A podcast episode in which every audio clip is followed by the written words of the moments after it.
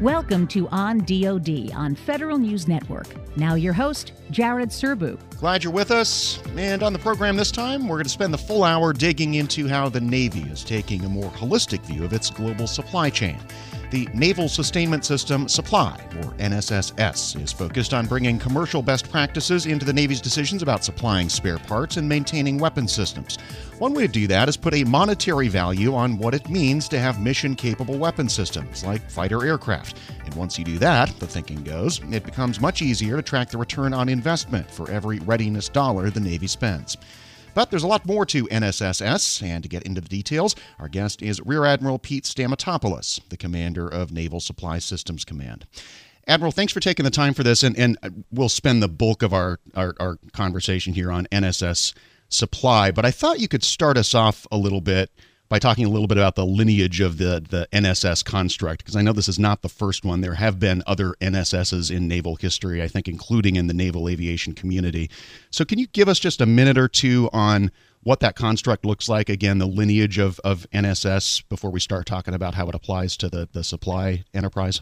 Sure, absolutely. I'd, I'd, be pleased to do that. You know, going back to uh, when Secretary Mattis was the Secretary of Defense, and towards uh, I think it was probably around the 18 timeframe, 2018. I could be off a little bit, where he really challenged the services to be able to look at their fighter aircraft and strive to obtain 80% mission capability of those fighters. Okay, and that was really in alignment uh, with the national defense strategy. Was about increasing our lethality, and there's really two components of lethality which is one, making sure that your in service assets are ready to fight, and two, being able to make sure that you're continuously modernizing those in service assets to our most uh, critical uh, capabilities that we need, uh, and particularly for the Navy, uh, to be able to get after any of the capabilities that our adversaries have in the waters where it matters most. So, with that, we started off with the F 18 in the Navy. And it was also a little bit of a journey, if you recall, back in those time frames where uh, through the Congress and OSD and the Secretary of the Navy, we all knew that we needed to spend greater emphasis on sustainment of our weapons systems. Traditionally, we have oftentimes had very clear acquisition program baseline, spending a lot of time on acquisition, and sometimes uh, the focus uh, it was a little bit more challenging on the sustainment side. So that was kind of the backdrop. And as the Navy started marching towards improving the mission capability of our F-18s, it started this journey. This journey eventually led us to a performance to plan initiative, P2P Aviation, which was really uh, driving both the, the, the Navy, the whole of Navy, and the Secretariat, the acquisition side, to be able to boresight focus into are we getting the performance from our weapon systems that we plan for? And are all of our operations, our activities, and our investments, are they aligned properly to achieve the performance that we desire. And that was the P2P effort. It focused in on data and analytics and assuring that we had alignment across the whole Navy. And those P2P efforts continue to this day. So P2P aviation started it. But what we found out in the P2P uh, spectrum, if you will, is we have many, many supporting business processes uh, that actually, uh, from the squadron level all the way up through, again, the foundry or the force generation part of the Navy, their type commanders, et cetera, our fleet readiness centers, all the way into the program offices. Uh, and our uh, our PEOs, and frankly, out into the defense industrial base. And so the NSS, Naval Sustainment System Aviation, was geared towards looking at those business processes and dissecting them and looking for opportunities where high leverage opportunities where we could go in and make step change increases to enhance our performance. That was P2P aviation plus NSS aviation. And since then, we have gone down a track uh, really as we elevate much of what we're finding in P2P aviation and NSS aviation, we elevate that into the C suite with four star leadership at the table. And then we, we work together to be able to remove barriers, identify barriers, embrace the red, and really make the changes that we need to enhance our performance. When I came along uh, as the commander of the Naval Supply Systems Command and had a discussion with VCNO, uh, the VCNO asked me where I'd like to take the Naval Supply Systems Command, and I responded with, I'd like to take it deeper and broader across Navy's end-to-end supply chains. And so when we take a step back, uh, away from aviation for a moment, we also have a very vast maritime, uh, uh you know, uh, portfolio to include submarines, to include surface ships, to include aircraft carriers, many of which that, that broad spectrum have nuclear capabilities on board there with their nuclear reactors. All of those have deep, deep uh, supply chains affiliated with them, and so I thought it would be. Uh, I thought it would be advantageous uh, for Navy to be able to look more broadly across all of our supply chains end to end, to be able to elevate those up into a four star Navy corporate forum uh, to allow allow the four stars, the three stars, and many others to understand with greater clarity how important our supply chains are. And they are, in my view, strategic platforms. And so we know that upstream in our program offices, which have very close linkages into the defense industrial base and very close linkages all the way down to the tactical edge at our squadrons, there are decisions that must be made at those those upstream areas which have downstream effects. And so NSS supply, if you will, was an was is an effort to be able to look across all those all those portfolios, if you will, and to be able to see some common supply chain challenges and opportunities we have to elevate that up to the C-suite, just like commercial industry does, so that we can start to dissect and understand our, our end-to-end supply chains much better than we have in the past. Does that make sense? It, it does, and it sounds like in both cases, both you know across the vast supply enterprise and on the, specifically the aviation side of the house, really the nut of the problem that you're trying to solve here is a lot of those decisions that you talked about were being made in a very fragmented way without any kind of corporate visibility over them. Is that about right? That's right. So, you know, again, the Navy is just a, you know, a huge, ginormous entity and for the most part, we do an exceptional do- job of, of, of, of being great in many things. But when we take a step back, many of the decisions have been made uh, in a sometimes in an uncoordinated fashion because we've allowed ourselves to be driven by, for, for, for instance, programming decisions or budgeting decisions. And in in my view, we lacked a Navy corporate forum at the four star level to be able to really dive into and dissect some of these, you know, more tactical level issues, which have huge consequences in our our overall health of our programs. And so, through that Navy corporate forum uh, that the that, that our VCNO and four stars have created, we are now able to elevate on a very frequent basis. I mean, we go through NSS, uh, Naval Sustainment System, battle rhythm events on a monthly basis with the four stars and three stars, which is quite phenomenal considering how valuable their time is. And, and that includes the P2P efforts. P2Ps are about on an every six week basis.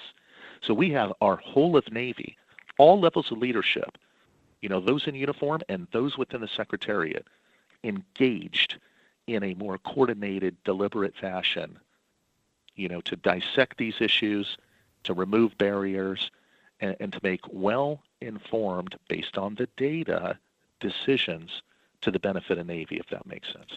Rear Admiral Pete Stamatopoulos is the commander of Naval Supply Systems Command. He's back with us to talk a lot more about this new effort called Naval Sustainment System Supply after a short break. This is on DoD on Federal News Radio, part of the Federal News Network. I'm Jared Serbu.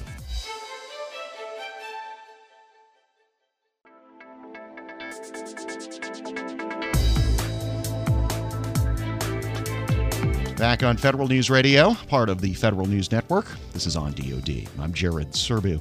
Our guest is Rear Admiral Pete Stamatopoulos, the commander of Naval Supply Systems Command. Talking about some of the ways the Navy's increasing readiness and saving money through a new effort called Naval Sustainment System Supply, launched just about a year ago. And as we were uh, discussing just before the break, one of the main objectives is to take what had been some pretty fragmented decisions about spare parts stocks and maintenance and readiness and raise them to a more corporate level. And Admiral, I, I, think one of the real innovations here and one of the tools that you're using to make those corporate decisions is the cash basis that you're applying to this and assigning a cash value to the readiness that you're getting for each one of those supply decisions. I have never heard of anyone in DoD anywhere being able to try and assign a monetary value to readiness outputs. Talk a bit about how you do that. I, I would love to. I, you know, first off, I can recall back, you know, 30 years ago when I was in uh, the, at the University of San Diego. I was a business major, and and I recall taking a supply chain or two class, and I recall back in those days, the professors would opine that if you want to grow up to become a CEO of a company, don't get into supply chain, get into one of the other disciplines. And and and I, I just recall vividly hearing that at least in that business school, supply chain hadn't yet elevated, you know, into the C-suite. Well, 30 years later, there is no doubt that supply chain management is in our corporate C-suites because corporations recognize the value of their supply chains uh, are, are they, there's so much value and benefit to the company's competitive advantage by having uh, a well um, oiled and coordinated and synchronized supply chain. And so I recall that. So now here, as I took over NAVSUP, we started to look at commercial best practices, go out and look at several several uh, top in class companies as an example. We looked at many. One of them that was particularly interesting to us was Caterpillar. And Caterpillar had a very interesting uh, figure of merit that they used to evaluate their supply chains. And, and what we did was we modified that uh, figure of merit that Caterpillar used, and we essentially militarized, if you will, and we applied it, the principles of it, to our F-18s or to our ships. And and really what it did was it, it allowed us to monetize the value of readiness as an example. Um, well, f- first of all, I should say to monetize the value of readiness and to and to compare it to the amount of cash that we put into the system to achieve that readiness. And so, if you can imagine uh, taking a fleet of F-18s, you know, over 600 of them, putting a monetary value on there, annualizing that based on their uh, useful life, annualizing that, and then looking on the other side of the equation to go, how much did it cost us in terms of cash outlays to be able to generate that readiness? So we, we incorporated what we call a cost of goods sold into our formula. A cost of goods sold was, was uh, we bifurcated between commercial uh, work that's done for us, which we merely stroke a check to a commercial vendor to be able to repair or to do new procurements for the uh, parts that we need. And then we looked at the organic cost of goods sold for our FRCs, our fleet readiness centers, and how many people do they need? What are the test benches? What are all the costs that go into organic repair? We also put into this equation for the first time where we really looked at the value of our inventory for that particular uh, weapon systems, where we, we then computed a capital charge for that because you know to hold that inventory there are costs affiliated with holding that inventory and we did this all on an annual basis to be able to come up with a figure of merit which is how much how, for how many dollars that you put into the system what type of readiness are you getting out so it's a figure of merit and then what it allows us to do is make very deliberate decisions to understand that if we put another dollar into the, uh, the, the, the force generation, readiness generation side of the equation, what are we going to see on the, the value of the readiness side? Are we going to get more capable aircraft, mission capable aircraft? So in the past, that was very difficult for us to analyze. Everybody would often say, what's the return on investment? But we really didn't have a formula to help us do that. So that's exactly what our supply effectiveness figure of merit is. So as we look at this over the course of time, we'll be able to see how is that figure of merit moving. And if it is moving in a positive direction, that is good. Now, break. Let me give you something just to chew on here. Mm-hmm. When Caterpillar underwent their transformation for their supply chains, utilizing their figure of merit, it was a six year effort.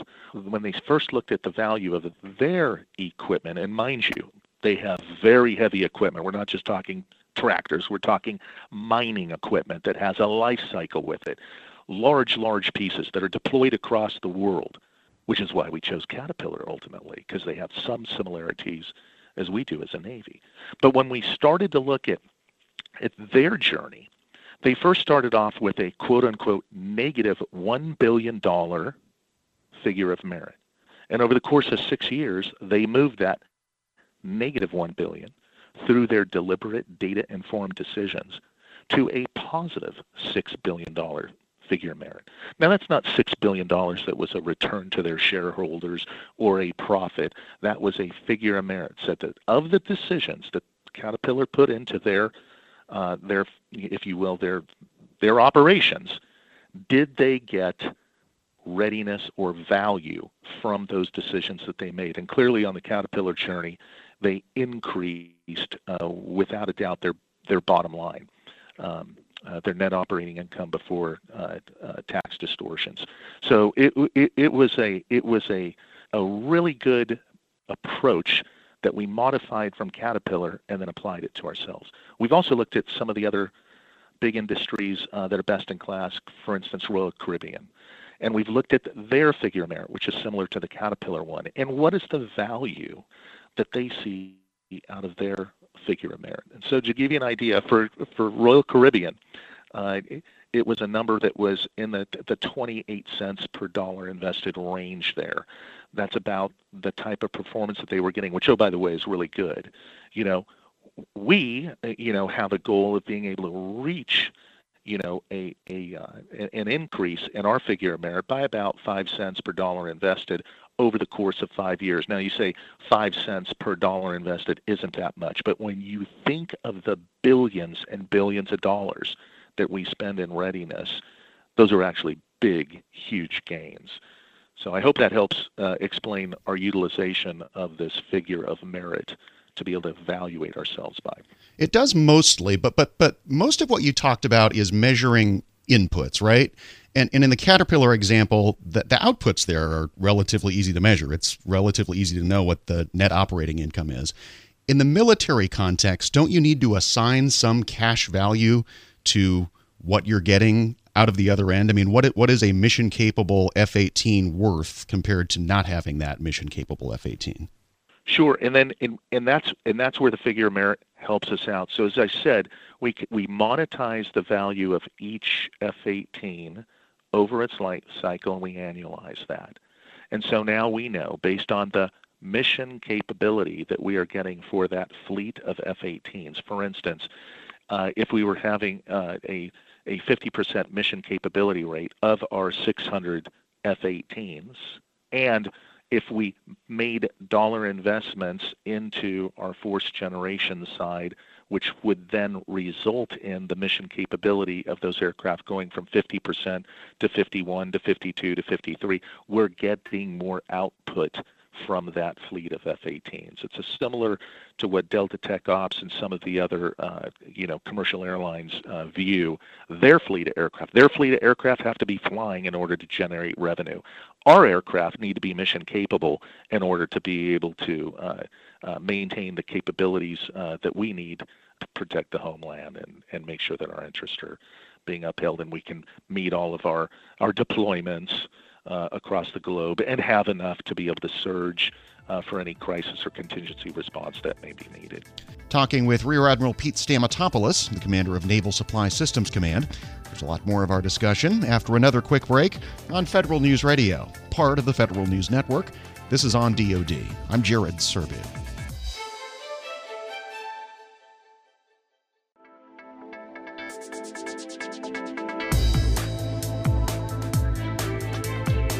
And thanks for listening to On DoD on Federal News Radio, part of the Federal News Network.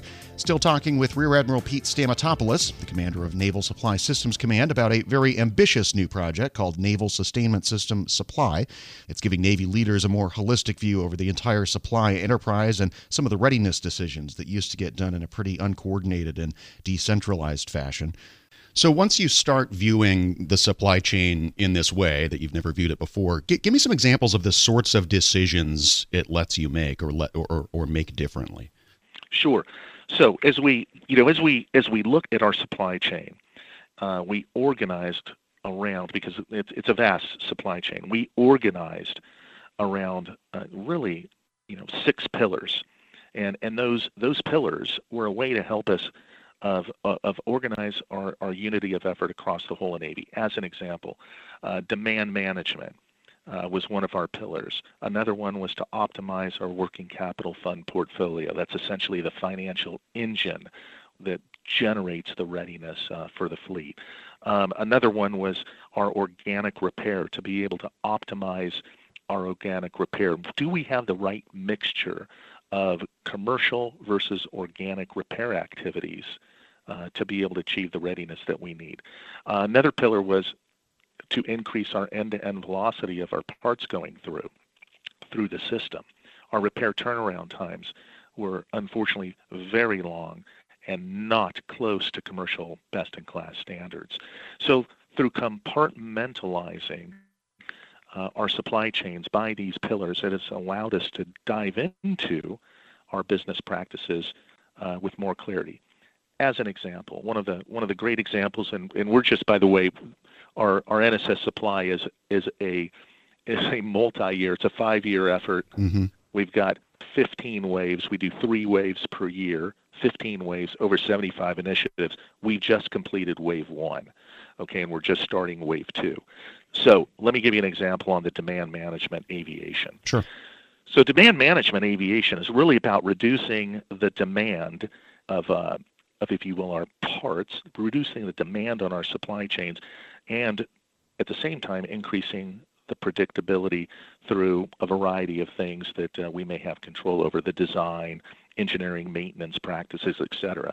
And we found out that by going in, and these, by the way, are cross-functional teams. My demand management aviation pillar is led by Vice Admiral Whitesell and Vice Admiral Peters of NAVAIR. So we've got high level, high level leadership, boresight focused on demand management. And what what we found out was is by altering, making some simple alterations in our maintenance practices, we could actually reduce the demand uh, on on some of our on some of our weapon systems, which meant we weren't having as great a number of parts being demanded on the systems and dollars being spent and we had no detriment to readiness.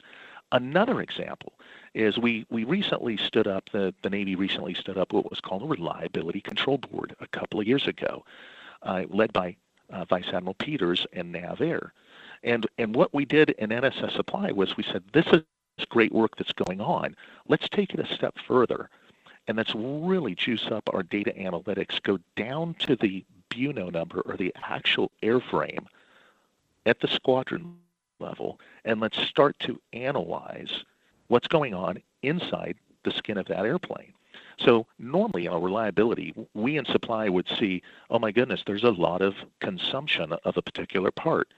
Uh, perhaps something can be done about that. Maybe we need an engineering change proposal to uh, modify the design of that part.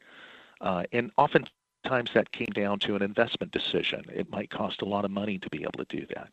Well, what are those parts that we look at? In the past, we've just looked at parts that if they had a design specification to last 100 hours on the wing of an airplane and they were only lasting 50 hours on an airplane, that would allow us to go look at those parts and see what we might be able to do to increase the reliability. But what we were also seeing by looking at the actual airframe itself, the BUNO number of that airframe, we found out, for instance, for on the E2, there is a part called a power amplification module, a PAM. And there are many PAMs on board the E2, each E2. And the design specification, as an example, and I'm just using notional numbers, was to be able to be on the wing of the airplane for 100 hours. And actually, the actual performance observed was 105 hours. So one would say, oh, well, that's within design specifications. There's no need to look here. But what we discovered by looking at the Buno number was there was a whole host of E2s in a particular lot of aircraft where that PAM was actually on wing for 300 hours. Well, why was one only 105 hours, and why were other airplanes achieving 300 hours, which led us down, uh, you, you, know, a hunt for leverage within those airframes, and we discovered that there were other ancillary issues on those airframes that, that may have to do with uh, wiring, uh, maintenance practices, and other other things. So that was just a, a brief example of how the demand management was able to dissect a real world problem and then be able to solve the problem and by the way give feedback into the supply system so normally our supply systems that we use our, our navy erp relies upon many many quarters of demand data to be able to alter its buy recommendation or its repair recommendations for our parts. So we might have to wait, you know, several years before we would see a change in the actual buy recommendations. Well, what we're doing now in this demand management aviation pillar is we're able to now devise much tighter feedback loops and mechanisms so that we can go into our ERP and actual make actually make adjustments uh, within the ERP to be able to account for those uh, those improvements that, that that we've observed. And what's really good about it is it's done in a very coordinated and governed way to include the program offices, to include you know our type commander, the air air forces, to include the squadrons, so that we all go in and the supply side, so that we all go in understanding uh, what decisions we're going to make, uh, so that we can actually benefits we can actually benefit from it and use that valuable uh, you know repair dollars or procurement dollars to go after something else that's a high priority. I hope that makes sense to you. It sure does. And when, when you first brought up demand management, I thought where you were going was something as simple as reducing orders so that you do not have excessive supplies of a particular part sitting around in warehouses more than you need. It sounds much more though that that this is all about really understanding how long a part actually lasts on a wing um, and, and, and, and synchronizing that information with the supply chain so that you replace a part Absolutely. when it needs to be replaced in a conditions-based maintenance kind of way. That, that is certainly part of it. And, you know, there, there are literally hundreds of thousands of, of parts that, you know, our, our weapon systems, you know, operate from. And so this is this is just a real deliberate effort driven by data analytics to help us bore sight into problem areas and really we kind of look at them as oppor- as opportunity areas. And so we've actually inculcated across you know the whole of navy to embrace the red. Don't shy away from the red. Embrace the red. Find us problems. And then let's go out together and and solve those problems. So we we like it when we find areas of red if you will so that we can understand what are the real drivers there how can we remove barriers and what it takes for us to be able to improve performance. Repair turnaround times is another huge area, right? So think about an end-to-end supply chain. And if you have a repair turnaround time that in some cases exceeds 300 days before a unit turns the not ready for issue part, the broken part into the system, the system has to go out and uh, you know, send it to a commercial vendor to repair. And if that repair turnaround time is 300 plus days, you see how we need more inventory in the system because we have ships and aircraft squadrons operating across planet Earth, right? So if we can reduce that turnaround time from 300 days down to 100 days, now that requires me to have less inventory in the system because I have much higher velocity uh, in the system. And that's another thing that we're going after after our end-to-end velocity pillar. And we've we've seen some great gains. That's a close working relationship with industry that we have, by the way. And industry has responded uh, to to being able to help us out. And so far, our first wave yielded some great results for both the maritime and and the uh, aviation side. As an example, our what we call repair turnaround time or RTAT reduction. In the maritime space, we saw a 48% reduction on 400 of our of our parts, 400 actual discrete line items of our parts, which really were important to us. And industry responded and they did it at no cost. On the aviation side, we've seen a 37% reduction on 568 of these NSNs that are really, really important. And this work is continues to go on and on. We keep adding more parts, you know, into the into the RTAT reduction. And and through working closely with industry, we start to understand what their barriers are. What are their barriers that preclude them from reducing their turnaround times? And how can we work together to be able to make you know the, the performance of the overall system better for everybody? I know our time is short, but last thing I wanted to ask you before you go, sir, is um, mm-hmm. I know you've only finished one wave here, you've only, only been up and running since October, but but any dollar figures you can point to at this point in terms of cost avoidance or cost savings in these early early stages? Yeah, that, that that's great. In fact, this this morning at my my morning update brief, we track this, by the way, continuously um, uh, across the Naval Supply Systems Command. And in our optimized working capital portfolio where we have what we call a cash war room. We've already today, these are the more uh, numbers as of this morning, we've realized about over $400 million in uh, cost, either savings or avoidance, by being able to just go in and really scrub hard our requirements that are out there. So all these all these things that I I, I mentioned to you, for instance, the F-18 PAM example reduce, uh, results in a lower demand signal. So that means we can go back into the supply system, into our computers, and we may have had, you know, many PAMs that are on order uh, or planned to have on order. Well, we can now reduce those orders and really just focus in on the repair of our existing stocks and and that that gives us that yields us uh, either a realizable cost savings or avoidance. And like I said, over 400 million dollars uh, that we've uh, that we've yielded so far. We had a stretch goal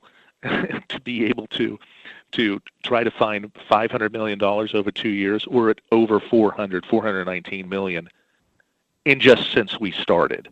Okay, so none of our folks thought we would even achieve 500 million, and that was a big, big stretch goal. And the VCNO and O and uh, Admiral Gumbleton of FMB really asked us to to make a huge stretch goal, and they challenged us with 500 million dollars in two years. And like I said, you know, we're getting a lot of positive realizable gains that we're seeing just in the short amount of time that NSS has been up and running. Usually, when you I crush a goal, example, yeah, usually when you crush a goal like that, somebody asks you to set a higher goal. So, what's the new goal? well, we're gonna, you know, one of one of the things in this process improvement, right? I said so. The NSS the whole NSS as a whole is about coming in and making process improvements, step change transformations in our business processes. So part of this is we are we are going in and now what we're doing is we're we're involving all the comptrollers that are involved to be able to certify that we actually achieve those savings. And again, as of this morning, you know, we were on our way heading towards that 419 million dollars of actually certifying. That means when I say certifying, that means all of the comptrollers are in 100% agreement and alignment that uh, the decisions that we've made uh, and the actions that we're taking are going to result in realizable gains. So we don't know what the next what it's going to be next, but I tell you what, this is a this cash war room is without a doubt what what we call a, a, best practice for us, and we're now institutionalizing this, and I can see this going forward uh, you know, hopefully into perpetuity, uh, because it's it's really how we ought to be doing business. You know, the supply chains are dynamic; they change. The operating environment changes, and we've got to be agile enough and to know our business well enough, and to be rolling our sleeves up and getting into the contracts with our vendors and suppliers and our organic repair facilities to understand when things changes, can we be agile to be able to make adjustments on the fly that are a to the benefit of the Navy and obviously the benefit of, you know, frankly, the taxpayers because we don't want to be spending precious dollars more than we have to. We want to apply those precious dollars to the most pressing readiness issues that we have, uh, you know, within our end-to-end supply chains. We're all very excited about this. Uh, I, I, tell you, I've got an enormous amount of support across the whole of Navy, and um, and this is a this is a great path. We are we are learning together. We're raising the bar across Navy on really deeply understanding how critical our end-to-end supply chains are, and frankly, we've gotten a lot of great interest and cooperation from our commercial vendors. You know, we've got on in supply alone, we have over 900 you know commercial vendors out there that support us, and so uh, we need them uh, just as they need us, and we've got to make them successful. And by us getting better at our business practices and processes, it gives them clearer demand signal. It will smooth out demand for them and give them something that they can rely on. Uh, and that's what we aim to do: is to be better customers to our supplier base, both internal to Navy and external. Rear Admiral Pete Stamatopoulos is the commander of Naval Supply Systems Command, joining us to talk about Naval Sustainment System Supply, NSSS. One more break here, and when we come back, we'll hear a bit more about the origins of that NSS construct in the naval aviation community. This is on DoD, on Federal News Radio, part of the Federal News Network. I'm Jared Serbu.